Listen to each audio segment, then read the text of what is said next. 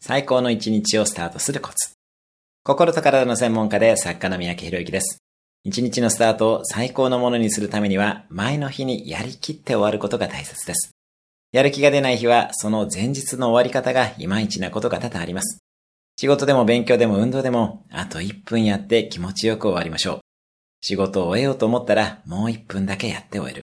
エクササイズもラスト1分は全力でやって終える、などになります。最後のその1分を出し切ることができる人が伸びていきます。そして、ラスト1分を追加で頑張れると翌日のスタートもスムーズになるものです。